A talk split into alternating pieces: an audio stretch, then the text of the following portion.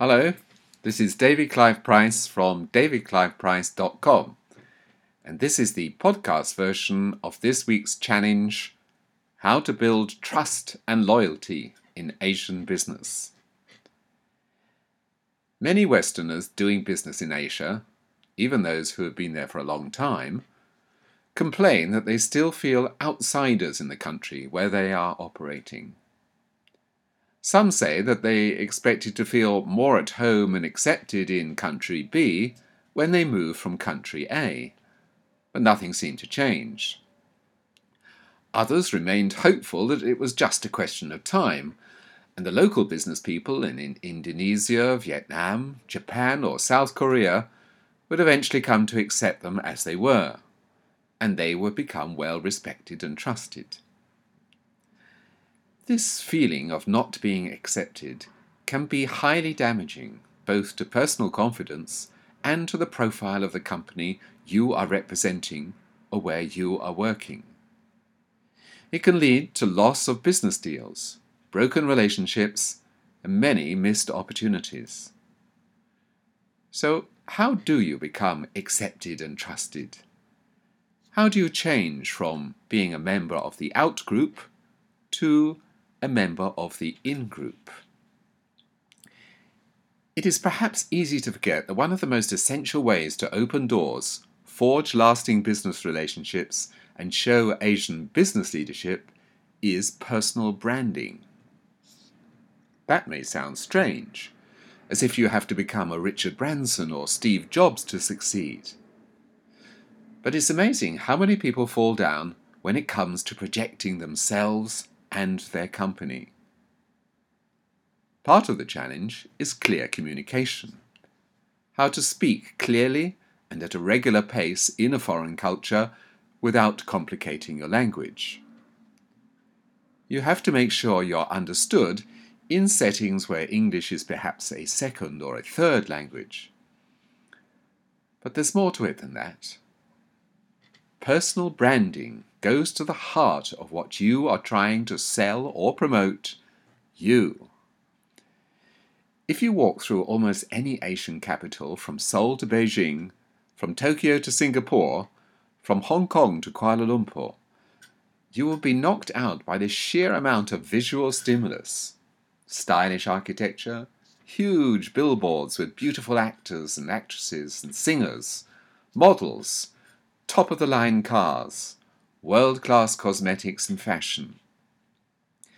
The various countries of Asia have youthful and dynamic cultures. The younger generation often form a majority of their populations. Their idols fill the airways and the TV channels. Everywhere, stylishness and modernity are on display. Therefore, those who desire success in the marketplaces of Asia should sit up and take notice. Most manuals about business success in Asia miss out this one essential element. They tell you that Asians are much more contextual in business interactions. They talk about high context Asians versus low context Westerners.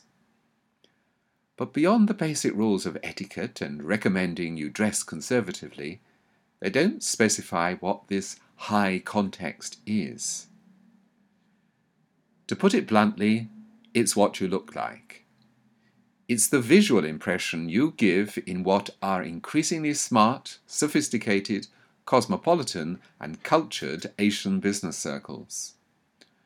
Your face, your clothing, your body language, your speech, and visual impression are all part of what an Asian counterpart will conclude about you. This may sound like some Hollywood hang up on image. It may strike you as nothing to do with someone who is selling widgets in Chongqing. But in Asia, the visual goes beyond simple image. The good, well educated, professional impression you make is often the entry point for further conclusions about you, hence your business.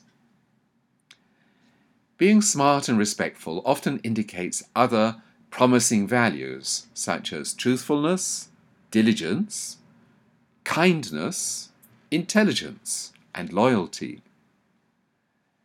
These values will form part of the impression a Korean or a Japanese, a Malaysian or a Chinese makes as to whether they can work with you. They will contribute to the feeling that an Asian has about you. In almost every Asian country, this unspoken feeling is what cements the business relationship. The image you project of stylishness will see you categorized into boxes labeled social class, education, potential, and I want to be seen with you. So if you are entering Asian markets for the first time, or you want to up your game in Asia, just remember that if you ask an Asian's opinion about a friend or a politician or a potential employee, they will often say, hmm, they look like a good or clever or trustworthy person. The good news is that this emphasis on appearance doesn't mean that you have to undergo cosmetic surgery in Korea, Japan, or the Philippines. You just have to take care with your personal presentation. Go to the gym and lose some pounds. Sort out your wardrobe. Get well scrubbed and regularly moisturized. Drop the biro and invest in a Mont Blanc. Buy a good watch and put away the swatch. Each of these details will be quickly assessed and noted as part of your personal branding. Each of them will mark you out as being worth it. No one has ever been looked down upon for dressing up a bit or dressing slightly more conservatively. In Asia, a low level person is unshaven or wearing a check shirt and baggy chinos, or a revealing beach type dress at a business meeting. If you want to gain millionaire status in Asia, you have to be on the money.